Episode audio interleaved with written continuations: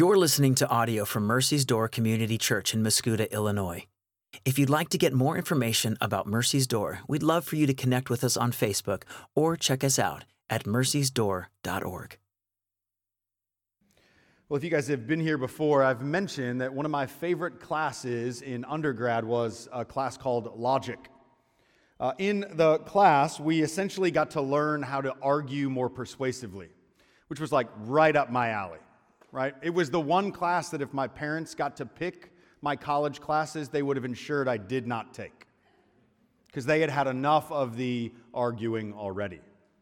But in the class, not only did we learn kind of uh, how to argue the pieces and parts of persuasion and argument and discussion, but one of the topics that we discussed was a topic called paradoxes. All right, so paradoxes at their kind of fundamental level are statements that seem contradictory. But when you drill down, when you really investigate them, you find that there's truth underneath. Let me give you a couple examples of paradoxes, phrases that we use all the time. Less is more. Right? Less is more. How? I don't even know how that works. Or, or maybe you've heard this one before the enemy of my enemy is my friend. Mmm. That's typically what I do with paradoxes because I don't understand them. This is the beginning of the end. So it's the end of the beginning. If you don't risk anything, you risk everything. Right? I love these statements. I'm pretty sure parents use these all the time when they don't know what to say to their kids. I looked these up this week and I've used them all. Right? You can only earn, I haven't used this one. You can only earn money by spending it. I did not use that one with my children. The more you give, I did use this one, the more you get. Even famous philosophers use these. Gandhi, Gandhi once said, whatever you do in life will be insignificant. So it is very important that you do it. Mm. That's what you get when you haven't eaten for a long time. Socrates said, I know one thing, that I know nothing. My favorite philosopher, Scarface, said, Me, I always tell the truth, even when I'm lying. Another one of my favorite philosophical renditions, Shawshank Redemption, said, I had to come to prison to be a crook and perhaps the piece de resistance. The first rule of Fight Club is don't talk about Fight Club. The second rule of Fight Club don't talk about Fight Club. I don't actually know if that's a paradox. I just wanted to have a reference to Fight Club in the sermon this morning. And so we did that. See, paradoxes are oftentimes used in order to try and encapsulate something that's complex, but to use simple terms in order to drive home the point. Right? They help us to see how things work, which is that things are convoluted, and yet there are truths underneath. And paradoxes, they cause us to, to stop, to, to ponder, to truly consider if we understand the way that things work. Today, in the passage that we're looking at in John chapter 3, Jesus uses a few different paradoxes to try and explain the truth of how the kingdom of God works. Jesus, over the last few passages, has entered into a season of public ministry where he is giving the world, the watching world around him, signs that he truly is the Messiah, the Savior, the anointed King that they have waited for. A few weeks ago, we looked at Jesus at the wedding in Cana, and we saw how he gave the sign that he was the miracle worker, the one who could do unfathomable things. Last week, Pastor Adam taught as we watched Jesus march into the temple and claim authority over the very temple of God, and in fact claimed that he was the fulfillment of the temple. And today we're going to watch Jesus continue his signs, but this time through his power in teaching and his insight into the very kingdom of God itself. So here's what I want us to do I want us to look at three paradoxes that Jesus explains about the kingdom of God, that we, like Nicodemus, might come to understand the kingdom, and even more so, that we might come to understand Jesus. Here are the three, king, uh, the three paradoxes. First, the kingdom is impossible to enter, yet promised and assured. Impossible to enter, yet promised and assured. Two, the kingdom is exclusive and restrictive, yet open to everyone. Exclusive and restrictive, yet open to everyone. And finally, the kingdom requires a simple action that is utterly unfathomable. The kingdom requires a simple action that is utterly unfathomable. Let's look at the first. It is impossible, yet assured. John picks us up with Jesus and he tells us that he is meeting in verse 1 with a man named Nicodemus. He says, Now there was a man of the Pharisees named Nicodemus. He was a ruler of the Jews, and this man came to Jesus by night. And he said to him, Rabbi, we know that you are a teacher from God, for no one can do these signs that you do unless God is with him. Nicodemus, we're told, is a Pharisee, and beyond just being a Pharisee, he is a ruler of the Jews. Likely, what that specifically meant is that Nicodemus was a part of the Sanhedrin, the, the ruling council, if you will. He was a senator of the Jews. This was a man that carried deep weight and responsibility and was also seen as one of the most learned men when it came to the things of God. And we're told that Nicodemus comes to Jesus to ask him some questions, and he comes at night.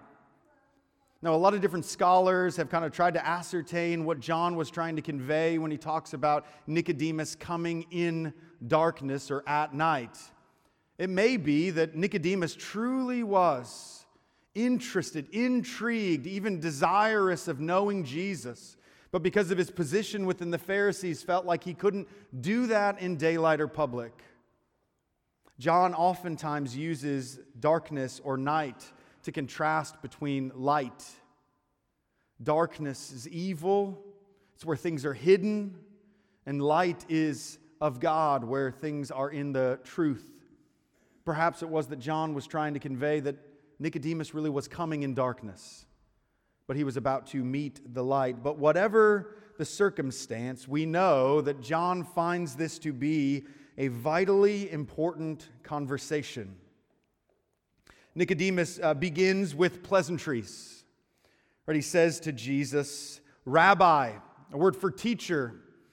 Now, now here's, here's the important part Jesus was not, by any Pharisaical tradition, a rabbi.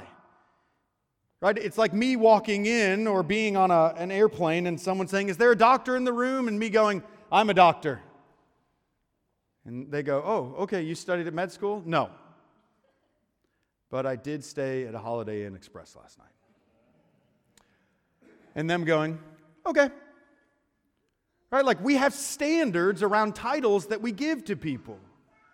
But Nicodemus is, is saying to him, Hey, Jesus, I see you. There's something going on. Perhaps even you're a more true rabbi than the ones that we qualify through our own standards. He said, you must be from God because I've heard of the signs that you have shown, and no one can do the things that you have done. And then we read in verse 3 something that we tend to skip over. It says, Jesus answered him, Truly, truly, I say to you, unless one is born again, he cannot see the kingdom of God.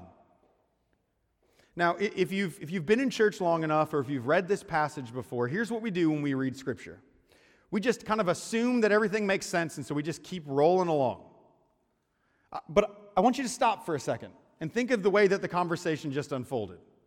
Nicodemus shows up and he essentially says in a very polite way, Hey, Jesus. And then Jesus responds, I say to you that no one can see the kingdom unless he is born again. Right? Like Nicodemus probably should have been like, Were you talking to somebody else? Because I haven't even asked a question yet. Right? What is Jesus doing? Well, remember what Adam, Pastor Adam, taught at the end of chapter 2. It says this in verse 24 and 25. But Jesus, on his part, did not entrust himself to them because he knew all people. He needed no one to bear witness about man, for he himself knew what was in man. Right? it's like Nicodemus. This was the image that came into my mind. Nicodemus is like, he's like a middle school boy and he sees a girl out in the hallway that he kind of likes, and he, so he goes up and he's like, um, uh, how, how, how, how, what you think of that Spanish test? And it's as if the girl looked him in the face and said, I love you too. Right? Like he'd be like, What? Did I say that out loud? I didn't even think I did. I was still warming up. I had a long line to get to that point. Right? Nicodemus is like, he's warming up to Jesus. He's like, Hey, listen, you're a great teacher. I, saw you over there. You know? And then Jesus is in. Why? Because Jesus knows what's in the heart of man. One of my favorite lines of all time, Charles Spurgeon, I don't know if he actually said it or if it just was attributed to him. But it said that one time he was praying with a young man, and this young man was just using this beautiful poetic language, and he's going on and on and on about the greatness of God and his glory and how it's manifested in all these different ways. And Spurgeon stops him and he looks at him and he goes, Call him Father and ask him for what you need. It's like, stop, stop it with all this other junk. Call him Father, because he is, and ask Him for what you want. He knows what's in your heart. And Jesus skips past everything else and he gets to the real question that Nicodemus wants to know Jesus, how do I enter into the kingdom? And Jesus answers with something that sounds nonsensical. Truly, truly, I say to you, unless one is born again, he cannot see the kingdom. That word again in Greek can be translated two different ways again, repeated, or above. And as we'll find, Jesus is likely referring to both of those. But Nicodemus only seems to hear the one, the again repeated. How can one be born again? What in the world does that mean? Nicodemus says to him, how can a man be born again when he is old? Can he enter in a second time into his mother's womb and be born again? I mean, immediately the answer of Jesus is awkward for Nicodemus and incredibly painful for his poor mother. Right? Like nobody wants to consider this. I've not given birth one time, and I wouldn't do it with a small baby, but not a grown man. Right? Nicodemus is like, Jesus, you got to give me something else. Okay, I was super excited to talk to you and ask this question, and I don't understand what you're talking about. Right? Jesus might have might as well have said, Nicodemus, you can enter the kingdom when pigs fly. He says there's, there's no chance, is essentially what Nicodemus hears. Now, again, I, I, when we read scripture, we want to enter into the people that we're reading about. This is a devastating answer by Jesus to Nicodemus. The whole Pharisee tribe was founded upon one main goal their belief that the reason that the Messiah, the Savior, had not come, that the promised land had not been reinstated to Israel, was because the people of God were not yet holy enough. They, they joined together, together, they dedicated their entire life's pursuit in being able to get themselves and Israel into the kingdom of God. That was everything to them. And so Nicodemus shows up with the biggest desire that he has spent his life pursuing and says to Jesus, Please, am I on the right track? How do I do this? Do you have even the slightest hint for me. And Jesus says something that to Nicodemus's ear sounds like, can't do anything. It's impossible. Is that what Jesus is saying? Is Jesus telling Nicodemus that he has no chance to enter into the kingdom of heaven? On one hand, yes. I remember several years ago, I learned for the first time, I think probably watching like Wild Kratts or something on PBS, because I have a lot of kids. I learned how a caterpillar turns into a butterfly. If you've been to Mercy's Door before, you've heard this story at least four or five times. It's one of like seven analogies I have. If you don't know, let me tell you how a caterpillar turns into a butterfly. Right? So most of us know caterpillar, this is the story I think I heard. I blame it on my parents. The caterpillar is going along, it's living pretty good life. It gets tired, so it climbs up a tree, and to, in order to get like comfy, it, it, it spins a cocoon, and then it falls asleep, and then it wakes up with wings and it flies off. Right? Wrong. Caterpillars climb up a tree, they spin this little chrysalis, this cocoon, then they begin to excrete an enzyme that eats them from the inside from the outside in. They turn into a goo of genetic material and then reform as a butterfly. Include that in your children's story tonight. Okay, kids will sleep great. I always thought that a butterfly was like an enhanced caterpillar. Right? Like every caterpillar ascribed to one day randomly sprout wings and be like super caterpillar aka butterfly. But a butterfly, I'm going somewhere with this, don't worry. A butterfly is not a better caterpillar. A butterfly is a dead caterpillar. A butterfly is not different to a caterpillar in degrees, it's different in type. And Jesus is telling Nicodemus to enter into the kingdom is not something that exists for far better men. To enter into the kingdom is for dead men that have been born again. It's not a matter of degrees, it's a matter of type. Gosh, Jesus, that sounds impossible. How could we ever enter in? Well, Jesus tells us that though it is impossible, it's also promised. He goes on to say this Truly, truly, I say to you, unless one is born again, he cannot see the kingdom. And Jesus continues in verse 5 Truly, truly, I say to you, unless one is born of water and spirit, he cannot enter the kingdom of God. That which is born of flesh is flesh, and that which is born of the Spirit is spirit. What is Jesus saying? The church has oftentimes said, hey, see, you got to be baptized in water, and then you got to like have the Holy Spirit. And those are true things. But Jesus is very clearly referencing back to a promise that God had given to the people of God in the midst of their captivity. Listen to what it says in Ezekiel chapter 36. Therefore, say to the house of Israel, Thus says the Lord God, It's not for your sake, O house of Israel, that I am about to act, it's for my holy name, which you have profaned among the nations to which you came. And I will vindicate the holiness of my great name, which has been profaned among the nations.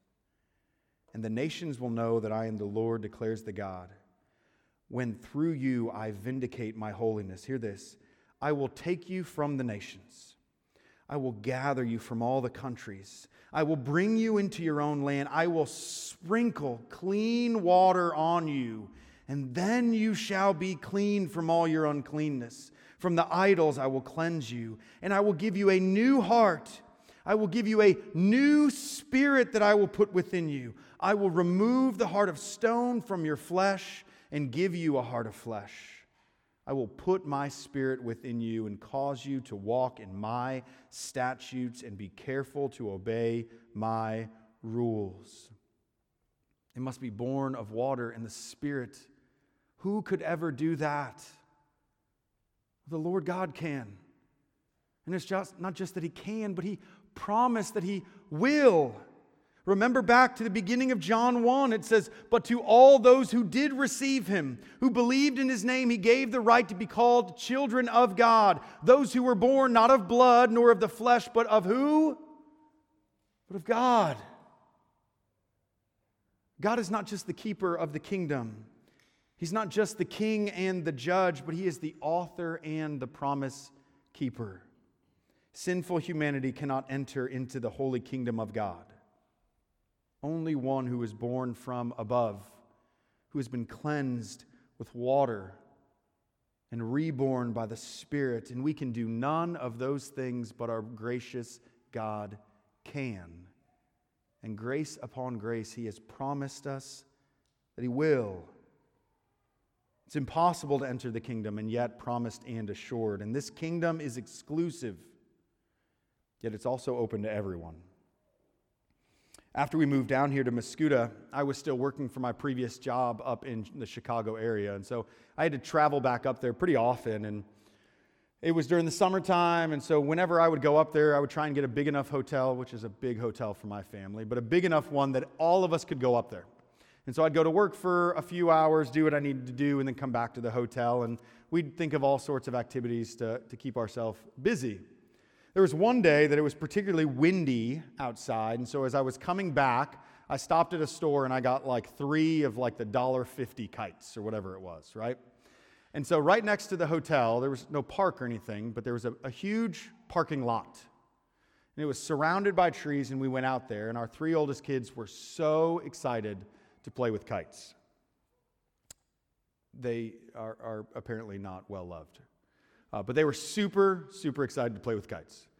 So we went out there and we got them all unfolded, and, and, and we went. Noah, our oldest, was first, and so I was like, all right, buddy, here's what you're gonna do. You're gonna, you're gonna hold it, and I'm gonna run, and you're gonna kind of run with me, and then you're gonna throw it up in the air as dad runs.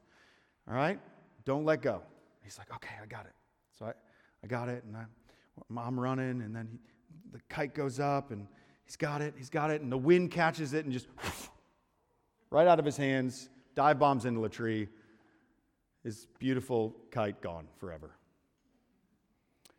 And so then I said, okay, Henry, your turn. Um, and so that's not true. I didn't do that. Uh, so then we, I said, same thing to Henry. Henry, hold on. It's windy, which is good because it'll fly. Hold tight. So we go, kite goes up, wind catches it. Hey, gone. Dive bombs into the trees. Hattie, like, just crumbles up her kite and throws it on the ground, and we walk off. She's like, I'm not going to go through that. right? We, the wind, it's this wonderful force that can destroy houses and level towns. We can feel it, but we can't see it. We don't, as Jesus says, know where it comes, and we don't know clearly from our kite flying skills, know where it's going to go next.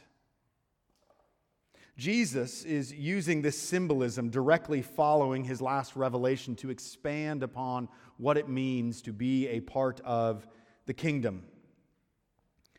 See, the, the Jews had long believed that entrance into the kingdom would be restrictive, only for a few. And Jesus seems to confirm that and honestly double down on that with his last statement. Right? In other parts of, of Gospels, Jesus uses phrases like, the gate is narrow and the way is hard that leads to life. Those who find it are few. Or it's easier for a camel to go through the eye of a needle. I always love it when really smart people are like, I think they meant like a camel, like a gate. I, here's the deal. You know what Jesus is saying? Impossible. That's what he's saying. He himself seems to say, listen, this thing that I'm building, it's incredibly exclusive. But see, the Jews believed that that exclusivity was based not on a spiritual birth, but on a physical birth. On who you were born to, what family, what nation, what place you were born into. In their mind, the kingdom of God was reserved for God's people, that He had chosen his ethnic people on the earth. Let me lay this flat for you. That vision of the kingdom would exclude all of us. We would be apart from it. They held hope in their lineage, oftentimes with pride and contempt for others that were less fortunate. But when Jesus goes on and says in verse 7, do not marvel that I said to you, You must be born again, because the wind blows where it wishes, and you hear its sound, but you do not know where it comes from and where it goes. So it is with everyone who is born of the Spirit. The word used for spirit and wind here are the same word, pneuma. In the Hebrew, it's ruach. It means breath, it means wind, it means spirit. They're always used interchangeably.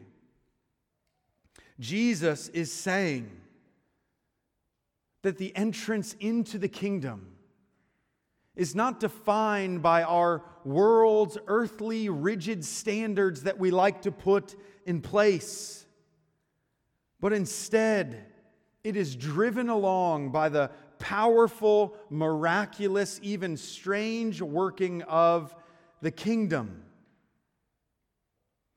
Listen, much has been made of things that have been done in the name of Christianity that have been terrible.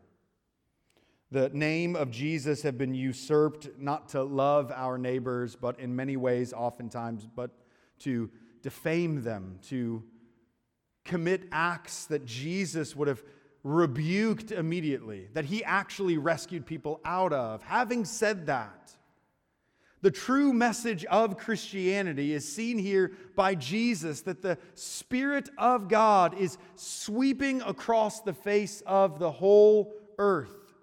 This wind that blows, not confined to ancient Palestine and a specific ethnic people, is why Mercy's Door exists in Mascoutah because the miraculous work of the Spirit led it. It's why we're planting another church in Georgetown, Texas.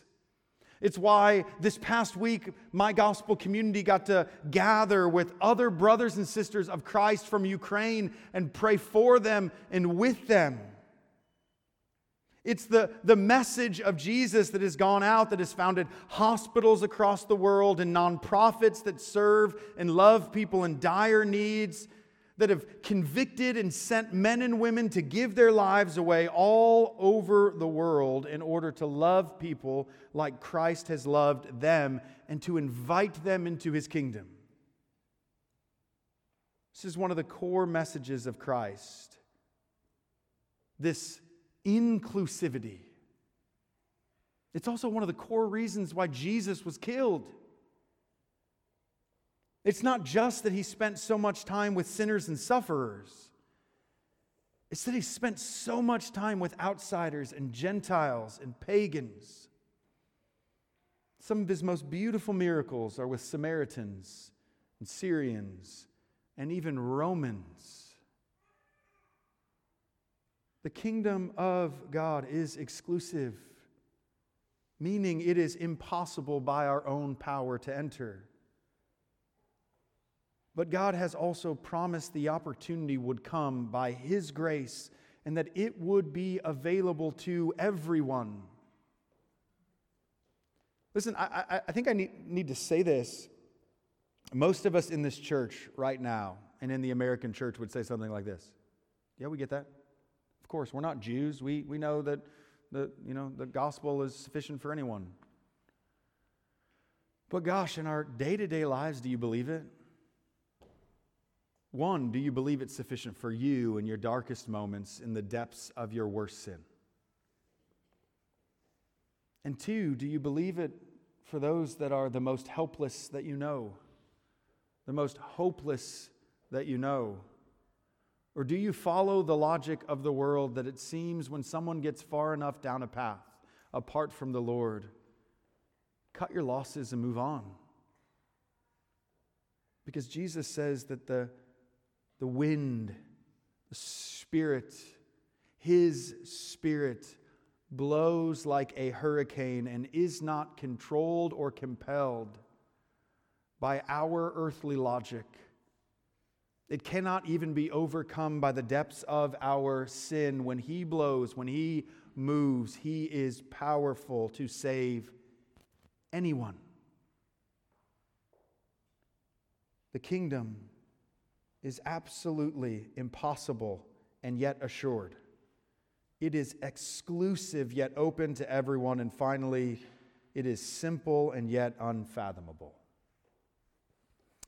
in September of 2017, I proposed to my wife. And uh, I'll tell you the story one time. I thought I was doing something really clever, and then it made my wife cry. Not happy tears, but sad tears while I was proposing to her. So, um, just advice for young men that may exist out here uh, that's not what you're aiming for. Okay? She did say yes eventually. Okay? But after I asked her, she answered within probably five seconds. She knew that I had already had the ring at that point in time, though I tried to hide it. We talked about being engaged. But it took a few seconds, but as I waited for the words yes to come out of her mouth, it felt like an eternity. Not five seconds, maybe five days, it felt like as Jesus is telling Nicodemus by whose power one must enter the kingdom and who is allowed to enter into the kingdom, but as of yet he has not told him how they can enter into the kingdom. It must have felt like days to Nicodemus, waiting for Jesus to finally say specifically how. Jesus goes on and he rebukes Nicodemus. He says to him, when Nicodemus says, How can these things be? How does it actually work, Jesus? You say be born again. You say that God has promised it. I get it. You say that the wind blows wherever it will. It's not just us, it's whoever the Spirit goes to. But how? How do we get in? Jesus first rebukes him. He says, Are you not the teacher of Israel, and yet you do not understand? See, all of this scholarship, all of this theology. But you've missed me. You've missed the fact that by me, though the things are impossible with man, they are possible with God. Nicodemus probably hanging on that rebuke and waiting. Please, Jesus, I get it. I don't know what I'm talking about, but will you tell me how? And then finally, Jesus says it in verse 14. He says, And as Moses lifted up the serpent in the wilderness, so must the Son of Man be lifted up, that whoever believes in him may have eternal life. Jesus tells a story that would have been immediately understandable to Nicodemus.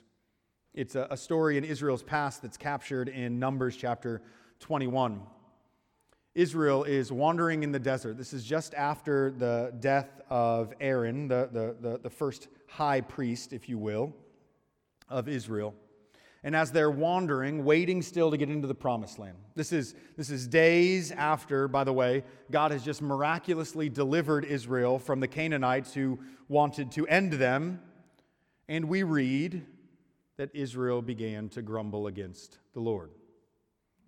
They began to complain even though God was still feeding them miraculous bread from heaven, even though there was still a pillar of fire by night and cloud by day that led them, they grumbled against God and his ways. And, and, gosh, see this. This is always the heart of sin. The drumbeat of sin always sounds like God isn't really as good as he says he is or my ways are better than his, or what I really need in life is for my plans to be fulfilled. We're told that God punishes Israel with fiery serpents. I want you to hear this. I hate snakes. They're the devil. It's biblical. Argue with me. That's all right. I'll point you back to Genesis 3. Okay, when I see them, like there was like one, I wasn't sure if it was a worm or a snake. But I got like the longest handled, I know I sound like a coward, but I own it. Jesus loves me. Like the longest handled like shovel I could get, and I had like this stance where I was trying to lean back, you know? And I chopped its little head off, and I felt like Braveheart. But I hate snakes, and they're the devil. If I ever come upon a fiery snake, I will die immediately. Israel was in trouble. Fiery serpents came upon them and began to bite them, and they died. I don't know if they died from the fire or from the snake bite or from seeing a fiery serpent, but they were dying. And Israel cries out and says, Please, Moses, will you go to the Lord? We have sinned against him. Will you go to him and will you, all, will you plead with him that he would give us grace? Think about this again. The people of God after rebelling and doubting his goodness, are dying because of their sin at the hands of a serpent. Do, you hear the story of all humanity there? The people of God, in God's presence, dwelling in his glory, reject his goodness. And because of their sin, they are condemned to death at the hands of a serpent that is set on their destruction. But just like our story, Israel's story doesn't end there. Instead, it ends with those beautiful words, but God. God makes a way. He commands Moses to make a bronze serpent, to place it upon a pole, to raise it up, and whoever looks at it will be healed and live. Numbers tells us, literally, for all who looked toward it were saved.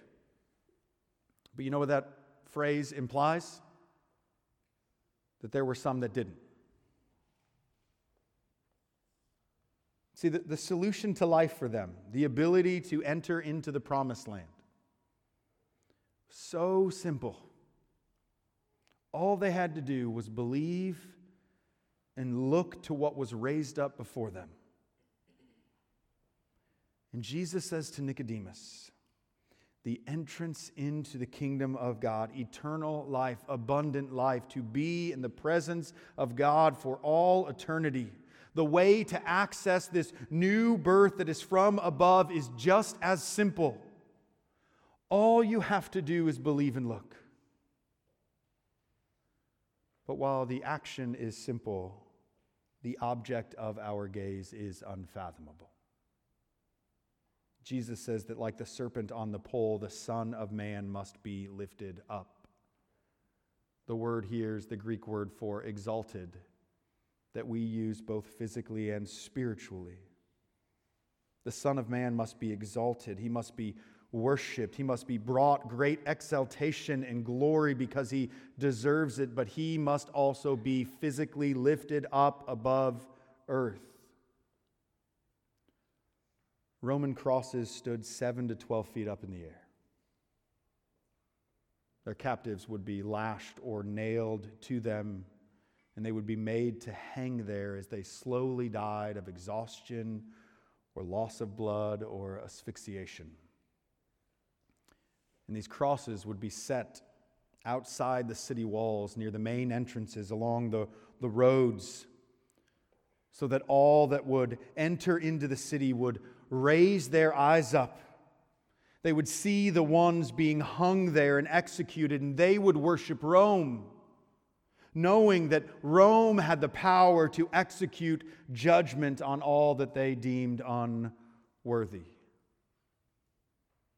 And yet, Jesus promises that He, the Son of Man, the long awaited Messiah, very God in human flesh, would, for the sake of all those dying underneath of the curse of their own sin, that he would be nailed and lashed to a Roman pole, that he would be lifted high in the air for all to see, and that whoever would cast their eyes on him, whoever would be led as they see him to worship in the presence of God would be saved, would enter into the kingdom of his goodness and grace. The how for us is so simple look and believe. And yet it's unfathomable what we look at because Christ, the perfect one, the King, is upon a cross, dying for us, saving our lives through his death. You know, one of my favorite movies is Saving Private Ryan. And it took me, I, I, confess, probably five or six times to just get through the D Day scene, if you've seen it. I, would watch it for a while and just, it would just be, it was, it was exhausting watching the landing on D Day and just the carnage that took place. But when I finally watched it all the way through, one of the things that I was struck by was how long it took to get to the title character. How long to finally see the face of Private Ryan how long it took them and the, the obstacles and the loss of life that it took these soldiers to finally get to him and get him home to safety. And what I always thought of, because there's this scene in the beginning and the end where he's standing face to face with so many of the gravestones, including men that gave their life for him, is if he ever really fully understood the story before it got to his story if he knew the scene after scene of death and difficulty and loss and suffering for the other men that tried to get their way to him to save him. Listen, the truth is that we only experience the end of the story. We only experience our eyes being fixed on Jesus, the end where we're finally saved. But the magnitude, the, the depth, the miracle of what it has taken to deliver us from the kingdom of darkness into the kingdom of his glorious light is enormous. It's beyond our comprehension. And it's why we gather and cast our eyes on Scripture so that we can begin to fathom it. So, you and I, again this morning, need to hear the words of Jesus, whether for the first time or for the thousandth time. The Lord has come for us. Apart from Him, we are dead and dying under the curse of our own sin. We are incapable of escaping it. We are incapable. It is impossible for us by our own work, no matter how hard, to move into the kingdom of God. But God has moved heaven and earth to change everything. He's given himself over to the punishment due to us so that rather than we dying as enemies, we would live eternally as beloved sons and daughters. So, just as, as Jesus said to Nicodemus, believe. Look to him and believe. And listen, you're going you're to say, but, but, but Michael, you don't know what I've done. You don't know where my marriage is right now. You don't know what I'm wrestling through right now. You don't know. I don't care, and neither does Jesus. Because the command of look to him and believe is don't worry about you. But Michael, it's impossible. Yeah, but God promised it. But it's, it's exclusive, not for me. No, it's available to everyone. But I, I can't comprehend that Jesus would do it, but he did. And now he simply calls us to believe. Because whoever believes, whoever looks on him, whoever casts their eyes, as it says in verse 15, whoever believes in him may have eternal life. This is the good news of the gospel. The kingdom is big and high and holy and feels distant, and yet through Jesus, he has brought it intimately near to us. Let's pray.